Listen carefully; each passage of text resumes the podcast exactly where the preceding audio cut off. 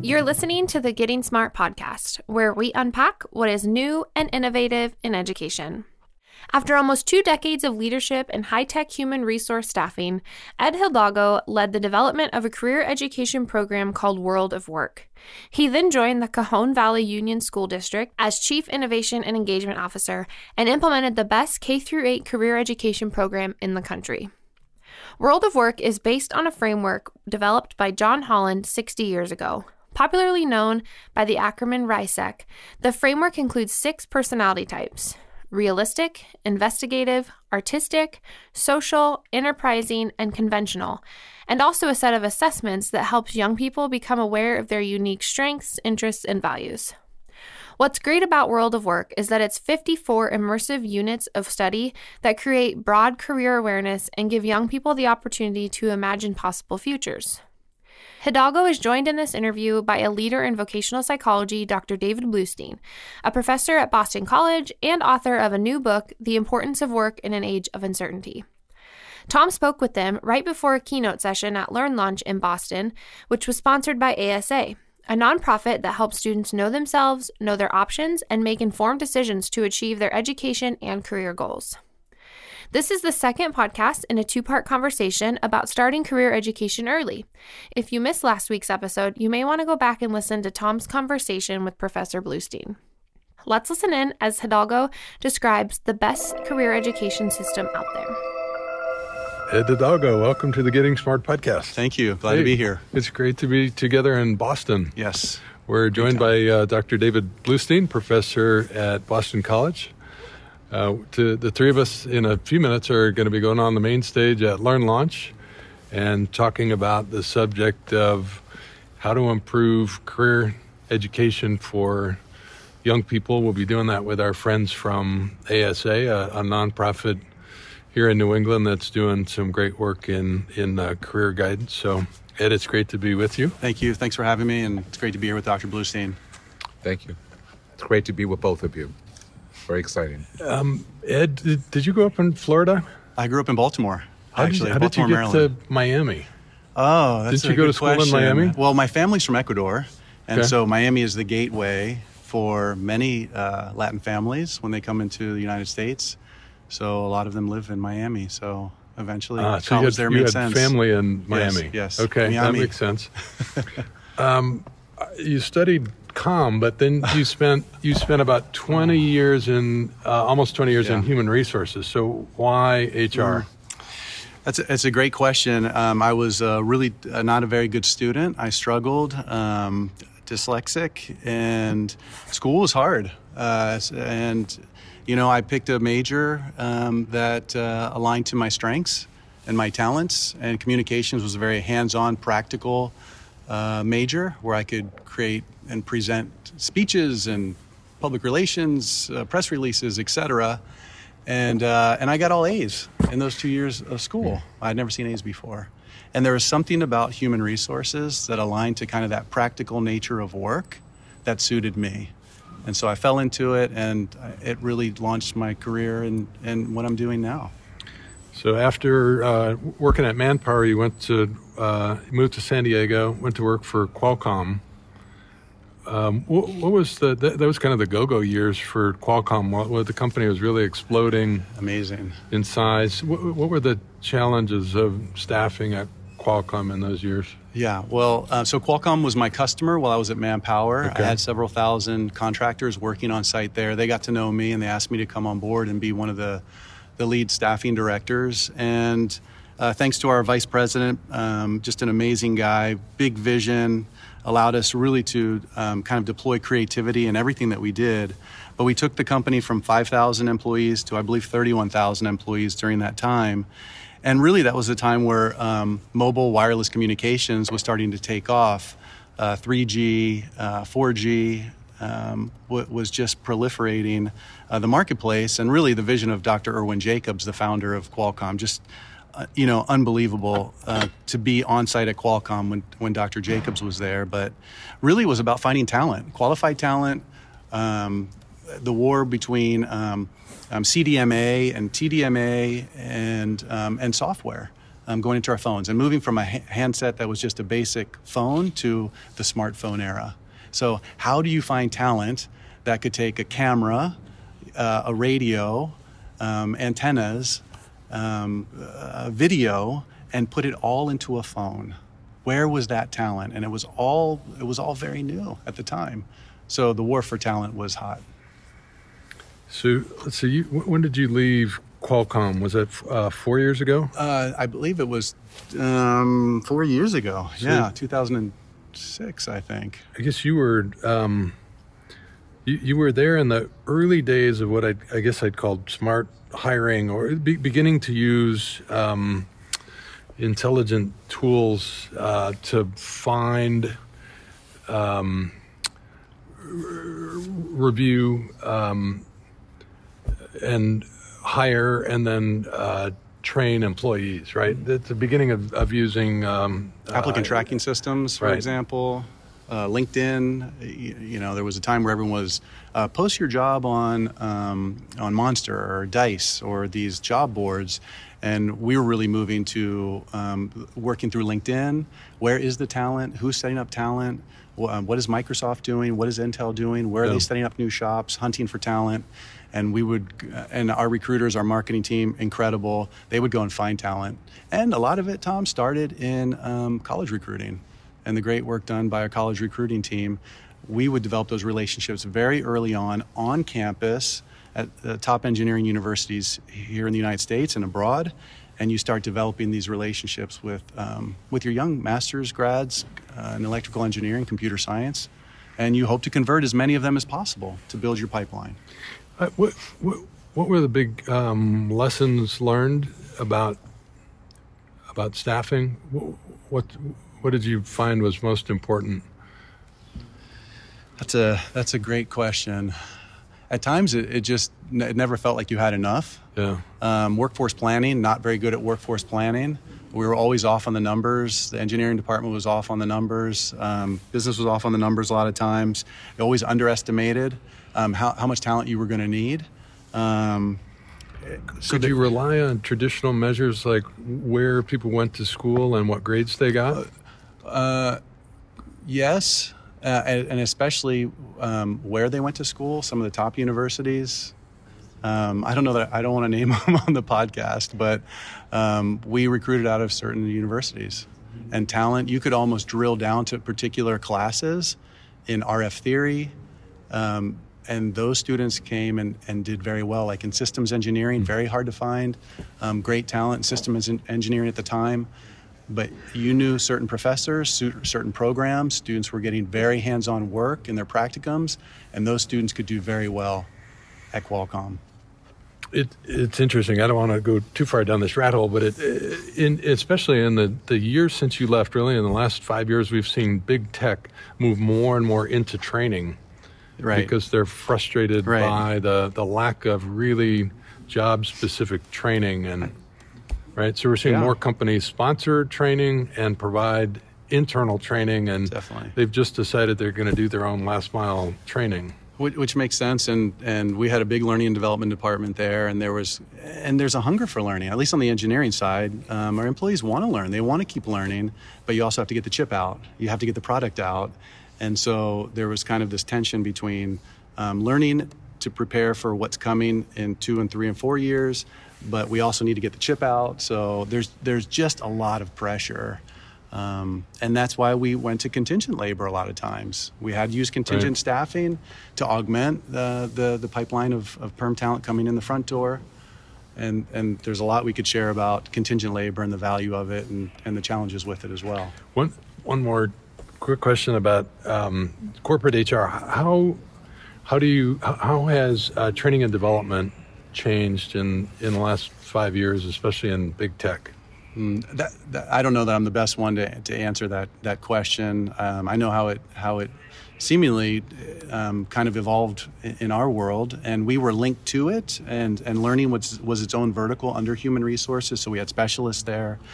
Um, but really keeping up with technology and and understanding kind of like the trends and understanding how we need to prepare our workforce for, for what's coming. And I think the Learning Center did, did a great job of that.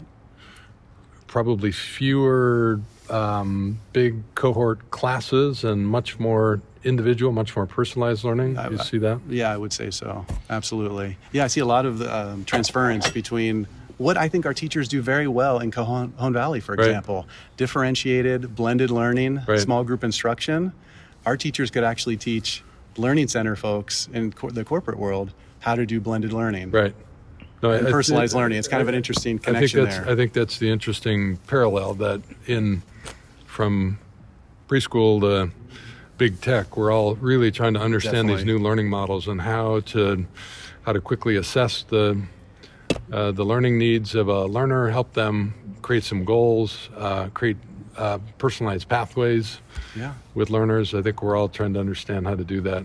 And, and it all starts at the beginning. Really, the onboarding stage is so important, right? So, how do you actually onboard a new employee very well? How do you understand their career development goals? And how do you set up a path and a plan for them? We know uh, so frequently that in the surveys, um, our employees' number one goal is career development. Who's going to talk to me about my growth? And uh, when you can provide that plan for an employee, it's, it, I, I believe, a better way to get to engagement uh, versus retention. We always talk retention, but how about engagement? All right, what's the origin story of World of Work? How did that start? Well, it uh, truly, it's it's um, my boss at, at Qualcomm was, was fantastic, and he would say, if you crush the core of your work, I'll let you do whatever else you want to do. And for me, that was uh, first starting a career counseling practice uh, to help uh, many of the employees that we had who weren't highly engaged in their work, that we were studying levels of engagement and he he approved this and so we start this career counseling practice we hired career counselors they came on board and we helped our employees with understanding their identity their strengths their interests and their values and we gave them a language to be able to have a conversation with their managers about what they want to do with work and how they could maybe job craft or job shift and so it went very well and then I wondered, how are these top students from these great universities not getting any career development? Right. They're on this conveyor belt of education. What if we start doing this earlier? Qualcomm being um, very focused on corporate social responsibility, I, I then said to my boss, um, why don't we start doing this as a CSR project to our local community? Let's work with veterans and uh, underserved students, low SES, first gen college perhaps. And he said, okay. And so we started this lab. It was a makerspace called Thinkabit Lab. And it was a dedicated makerspace for middle school students, grades sixth, seventh, and eighth, to have a hands on experience with engineering. And I got to sneak in 45 minutes of the world of work. And so over three years, we saw 15,000 students. It became my full time job. And it was amazing to see how far students could go in five hours. Number one, with building their own robotic creations, coding about 15 lines of code with no front loading to this project, coding an Arduino, and then really their experience with the world of work and what students could share about their strengths and their interests and their values. That surprised a lot of principals. We met 5,000 adults, and it was those superintendents who came in and said, "Can you do this in? Can you do this in a school district? How could we do this in our classrooms?" And that's when I went doc- met Dr. Miyashiro from Cajon Valley Schools, and he asked me that specific question: How can we do this so it's not a one-day experience? How can we give this to every child? So that was four years ago. Four years ago, So big change uh, from Qualcomm to Cajon Valley. Um, I I, Yeah. I made a similar shift about 25 years ago, and I found I found it shocking. Um, it felt like stepping in uh, into a completely different world where the people and the economics and the politics were quite different. Was it a, a culture shock? I will say that it was um, it's it was very hard um, to step in. I was very thankful, and I am thankful for the leadership, the board, the community, the superintendent, and cabinet are incredible. They're amazing. They're fantastic people, um, and and the employees are incredible. Um, yes, but it was still shocking. It, I, I guess, um, and I, I- David, I don't, I don't know if y- you may you, you've observed this, but Yes, I have. I I found that teachers are psychologically different than the people that I worked with in in retail or technology. They're they're human beings that have a different makeup and made different life choices to do what they're doing, right? And so they're Yes. they're they're just they're different people that respond differently to stimuli at work, right? And it, it took me I don't know a couple years to really better understand um, that that I was working with a different group of people that had made different life choices uh, to to do a different kind of work, and and much more frequently had responded to a calling in their life. Uh, people that valued uh, service to others, um, people that love kids. You know, they're different than the technologists that I had worked with. That really does capture one of the core elements of the Cajon Valley model, which is based on the fact that people do have differences. Yeah. That that difference can be explained through the model that um, Ed is using with his colleagues in Cajon Valley, the World of Work model, which I'm sure he will discuss shortly. But that difference really does capture um, a fundamental different orientation toward how being in the world. And I think this concept of calling is a very important one. It's being uh, re- researched a lot in my field of vocational psychology. Some people do have a very strong calling Yeah. for something. Not, not everybody needs to have a calling, um, but people could also have a calling for business or for management or for engineering. But the calling to do teaching, to do service work, counseling, ministry work um, is somewhat different. And I, yes. This is a, a quick aside, David. Your new book, uh, "The Importance of Work in an Age of Uncertainty," every chapter uh, starts with the word "being." yes. I was really struck by that of being alive, being able to work with others, being part of something bigger, being motivated.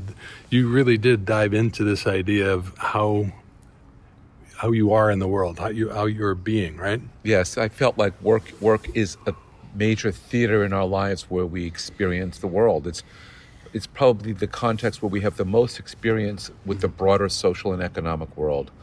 We're not necessarily choosing the people we're going to be with. We're not always choosing the kind of tasks we're going to do. Yeah. It's really our entree into the broader world. Hi, Emily Liebtag here, co author of the new book, The Power of Place. In my first couple of years as an elementary school teacher, I didn't pay much attention to where my students were from or their connections to their communities, although I really should have. Once I realized the value and strengths of these connections, I had an entirely new perspective on teaching and learning. I began to realize the incredible amount of untapped potential and creativity in the students that I was trying to so desperately contain in my traditional four walled classroom. My own most powerful learning experiences have been deeply rooted in place and connected to my community. So, why wouldn't this also be true for my students? There is nothing more incredible than witnessing one of nature's finest phenomena, more invigorating than being uncomfortable and curious in a new culture or context, and more humbling than helping tackle an issue in your own community. You're invited to explore or continue your own place based journey with us in our new book, The Power of Place, available for pre order now at the link in the show notes. Thanks for listening. it's interesting about how about being in the world, and it sort of uh, um, suggests that immersive learning uh, of giving kids these really thick immersive experiences that were, within which they can ask themselves, "Is this how I want to? Is this who I want to become? Right? Is this the kind of work I want to do?" And that's that's really what World of Work is at Cajon, right? I think students are asking themselves those questions, and even when, and I've heard it suggested that we shouldn't ask um, kids what they want to do when they grow up. We should ask them what problems they want to solve. I think that's that's a fair statement. But I also think that at some point, students ask themselves, "What do I want to be?" Yeah. So to be able to have had this conversation with them earlier allows them to see that there's a place in the world for them. It allows them to develop a vision of their future possible self, and that's incredibly powerful. So Cajon Valley, uh, it's a, a small K eight district about twenty minutes east of San Diego. Um, high Hispanic population, um, r- relatively low income, um, and you have by far the best career education system in America. and it's full. It, it is the curriculum. It's fully integrated. Uh, kids get 54 integrated learning experiences between kindergarten and, and eighth grade. Um, how did you develop that, and how was it uh, adopted and incorporated at uh, Cajon Valley? Well, it um, it's been a journey, and uh, I spent a year at the University of San Diego um, in the uh, Jacobs School of um, Innovation and Education, and working on the theory of change and theory of action with Dr. Ian Martin um, and others to really, um, I, my first goal was transitioning from Qualcomm. Could these ideas, this concept of the career counseling practice that was working with adults, using career theory, strengths, interests, and values, could we adapt this to work with younger students? I saw that as the green field in this space, really working in that K 8 space. Um, you know, before the period of adolescent disruption, before that forgotten middle, how could we help solve for that period of adolescent disruption, build identity, help students build self efficacy belief and outcome expectations? I wanted to do no harm. Um, so, working with Dr. Martin, we, we kind of created a plan, a path, a design um, with the team in Cajon Valley and some very special partners as well and um, and we went big bang. Uh, Dr. Miyashiro wanted to have this ex- uh, exposure for everyone in the district. I think there's benefits and um, and limitations to doing that model, but there were bunches of teachers who came forward and said, "I want to try. I'm ready to move forward." So you have to tell me how you did this because I've been in a lot of Cajon classrooms and the well, first of all, they're just joy-filled classrooms, and there's there what appears to be a high fidelity um, to the World of Work program, where where it's uh, each teacher implements um, in their own way, but really well. Um, it's a, a, comprehensive approach. Mm-hmm. Um, how did you get such good support from teachers, and how have you supported teachers? Sure. So that they could um, do this so uh, well, so comprehensively? Well, I think we, we always talked about elegant and simple, and that's the beauty of Holland is elegant and simple. There's six themes. It's it's something that anyone can can capture and understand. Um, but first, we have to take the adults through this process. You have to give the adults the gift of understanding their own strengths, interests, and values. I went to all 28 schools, and and um, a lot of people thought I was a little bit crazy. Believe me, uh, some of the teachers did not want to see me. I'm not everyone's favorite person, and there's some people who really do like me. Um, and it's the thing is that there were a lot of great things already happening in the district. There was already one-to-one implementation. Right. There are already blended personalized learning happening. Students are doing TED talks. The world of work filled a, a void in the existing modern curriculum, uh, which consisted of computer science, presentation literacy through TED Ed, social emotional learning, and then it was this idea of this vision for the district. Uh, Dr. Miyashiro, our, our vision should be happy kids, developing happy kids and healthy relationships on a path to gainful employment. And this work really filled that void. And so as, as we express this vision, this mission, we understand the research and the data, um, we exposed the adults to this process, to learning about themselves first, and then we could start to share the frameworks, the process, the protocols that we designed around deploying Holland in the classroom and other elements so they could start gifting their students with these experiences.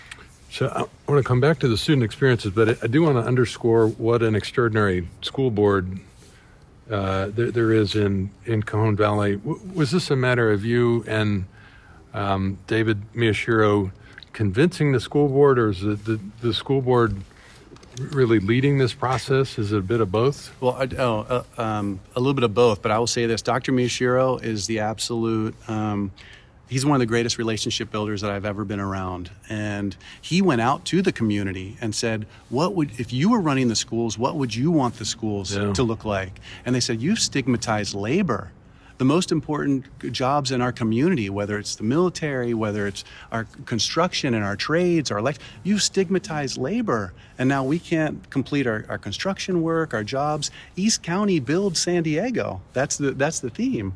The blue collar workers, the tradesmen and women, they come from El Cajon, from the East County, and they go to San Diego. They, and and so we need you to to. It really was restoring dignity in all work. Mm And so when, when I came in and I pitched this, this idea, this concept that every child's unique is special, every child has unique strengths, interests, and values that are needed in, those, in this world, and it should be our job to help every child know that there's a place in the world for them.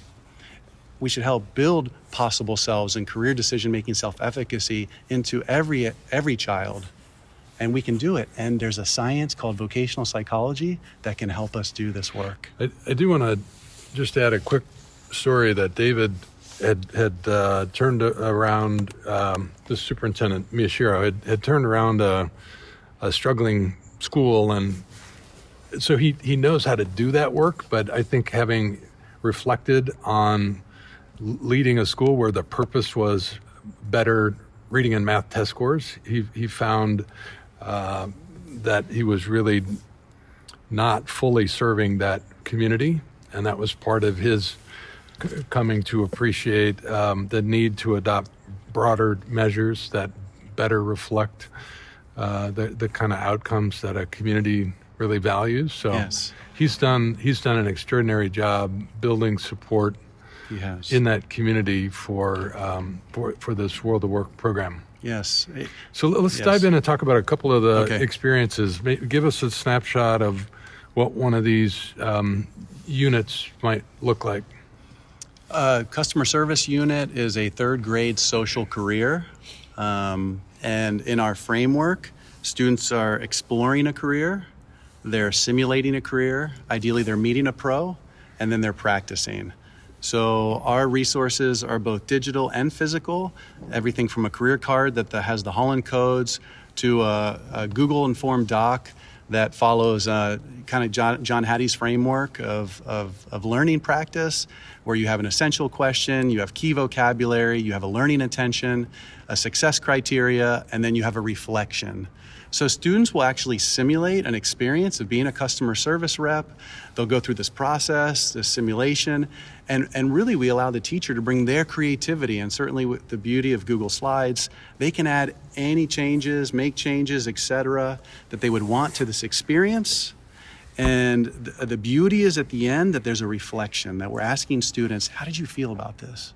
And it's not so much about the job, the 54 world of work experiences and the jobs. That's people get lost about, well, this career isn't interesting. Is this career going to be here in the future? Ladies and gentlemen, it's not about the job. It's about the student stepping into the job and getting a sense for themselves. If you understood someone doing this work in the world of work, what would they feel like? What would be happening? And how would that connect with who you are? Would that would that satisfy your needs? your values, your strengths? Would it would it ben- would would that work, that calling, be benefited by your talents? And then that child gets the opportunity to reflect, and through that process, meeting professionals through a great technology like Nepris, um, and and really having a chance to experience it. Well, let me tell a quick Nepris story. Um, last time I was there, I guess two times ago, I, I was in a sixth grade classroom. They had been uh, studying water quality. They'd mm. they'd done a, a big project around water quality, and as you said, they had used the vocabulary. Uh, so they're learning natural science. Uh, they're doing research. They're using design thinking, and then uh, several times during the project, they they jumped on Nepris and they were interacting with um, with water engineers who, who were both coaching them on the project and then at the end assessing the quality of their work. So there there was this thick interaction yes. with uh, with working professionals. So great great example of a big, complicated, community connected project. Yes, uh, Nepris has been an amazing partner, and really the ability to scale the Meet-a-Pros. Uh, once you have once a child has the simulation and then moves to the Meet-a-Pro experience, the richness of conversation because we've already um, built in this, um, this the key vocabulary, the language, etc. So the professionals are very impressed with the students across grade levels. But to we've achieved more than 69,000 student views of live industry chats in two years, thanks to NEPRIS. We couldn't have accomplished that putting students on, on school buses and sending them out to the world of work. I understand that there's value to that, but if we're talking about equity and bringing this experience for every child, every grade, every year, NEPRIS allows us to, to give this to every child. Every child can meet someone that looks like them, that's in the world of work, that's gainfully employed, um, and that's incredibly powerful. Dr. Bluestein, is this what career education should look like? this is this is career education in the 21st century. I yeah. mean, this is a beautiful example of it. Um, it's the only example I've seen uh, where it's infused throughout the curriculum, and it's done in a very thoughtful way. And um, I think it's it's state of the art without question. It, it, it, when I was I visited Cajon Valley, I went into a number of schools, and I, I have to say it, was so moving for me to see this. I was totally captivated by it, and I didn't quite expect it flying out to San Diego that I would yeah. have that that I would have that reaction. Not not only is the these immersive learning experiences really powerful, I think the part that I appreciate most is the reflective activities at the end where kids are asking themselves, "What am I good at? What am I interested in? What are my values?" Right. And, and, and I'll say that, and this is the, the secret sauce in this work. I mean, the, the core element is the belief that career development is a human process. And when we break the instructional core, um, we remove the human process from this this work, and it's really about a conversation between a human, a teacher, and a child, and um, and and bringing their greatest self outward honoring what you see in the beauty of the child and their abilities, having a child have that conversation with another child and recognizing the gifts of another student. That's the beauty of this work. Career development is a human process. We've outsourced it to software and systems and computers to do this work. Taking a test, sitting down on a computer, take your assessment, take your test, let's see what your results are. That's not career development. Career development is people having conversations, and it happens across the lifespan could not agree more. That's the bottom line of career development, and Ed is right. It has become too uh, too self-directed over the years, and we really do need professionals involved. And I think one of the beautiful aspects of the Cajon Valley model is training the teachers to deliver the career interventions and helping them to learn this material not just as a kind of you know um, leverage and to inspire kids, but to really understand it, to understand the psychological aspects of, of this work and to really help kids understand it and see themselves as as full fully embodied people who could exist and really achieve something in this world. Some people might ask why elementary and middle school um, it you know it strikes me that the, the high school in america is becoming um, much more focused on careers, uh, career academies, and career pathways. So it, it, it, strikes me that informing those decisions in, in middle school is critically important. Right? I completely agree. And and so one of the things in the earliest grades, and I, I do appreciate Linda Gottfredson's work and the study of, uh, of, of young people, and that as early as age seven, students start to foreclose and say that's a boy job, not a girl job. Um, but aside from the research, the earliest grades are the soonest, uh, are the closest I will ever be to the parent. Like the parent physically has to drop the child off at the school site. And that means it's an opportunity for me to have a conversation with the parent, for us to have the conversation with the parent. And in the last year alone, we've had more than 2,000 families mm, come in and go through the mission of me process, learn about their own strengths, interests, and values, and for them to start to develop a vision of the possible self of their child. Many parents don't have a possible self for themselves. They're struggling. Everything that Dr. Bluestein already shared. And the literature is quite clear that parent is that first influencer, that driver to child around their possible self. So if we can and this is our two gen strategy. So if we can incorporate the entire ecosystem, and our workforce board is part of this, the San Diego Workforce Partnership, incredible support. We have WIOA funding that's supporting this, but if we can bring in parent, teacher, and child, same language, vocational psychology, speaking the lens of the RIASEC, and now we have high schools that align their pathways to the RIASEC. We have community colleges that are aligning their pathways to the RIASEC. and our workforce board has aligned our priority sectors to the RIASEC. we can show the parent here's this path for your child. This is what's possible. And if you need supports, we want to talk to you as well. Yeah, the two gen strategy is really exciting, isn't it? It's very powerful. Actually, when I was out to, at Cajon Valley, I visited a, uh, a, a parent education session. I don't know if you saw that as well. It was incredibly powerful. Well, for most people, they've never had that conversation. They've never had it, and particularly they've, a they've lot of stumbled into a job, but nobody's ever asked them those questions, right? Exactly, and, and especially the parents in Cajon Valley, where you have a lot of immigrant families, and um, actually, what I was very moved by was it's it's one of the places where um, refugees coming from Iraq and Syria are being mm. resettled. And um, many of these people, just a few years ago, were under the Islamic State. And I saw them engage with a translator so they could understand. It was an Arabic translator, engaged in a process of self discovery. I was beyond words, so moved by it. Because it's really about the idea of having people experience the joy of creating a meaningful life. Right. Uh, Ed Hidalgo, we, we really appreciate the work that you're doing in Cajon Valley. It's exciting to be here in Boston sharing uh, this work at the LearnLaunch Conference. Thanks for being on the podcast. Thank you for having me. Thanks, Dr. Bluestein. Thank you as well, Tom. It's been a pleasure. A big thanks to Ed Hidalgo for joining us on this week's episode. We appreciate the leading edge work that Ed and the Cajon Valley team are doing on career education.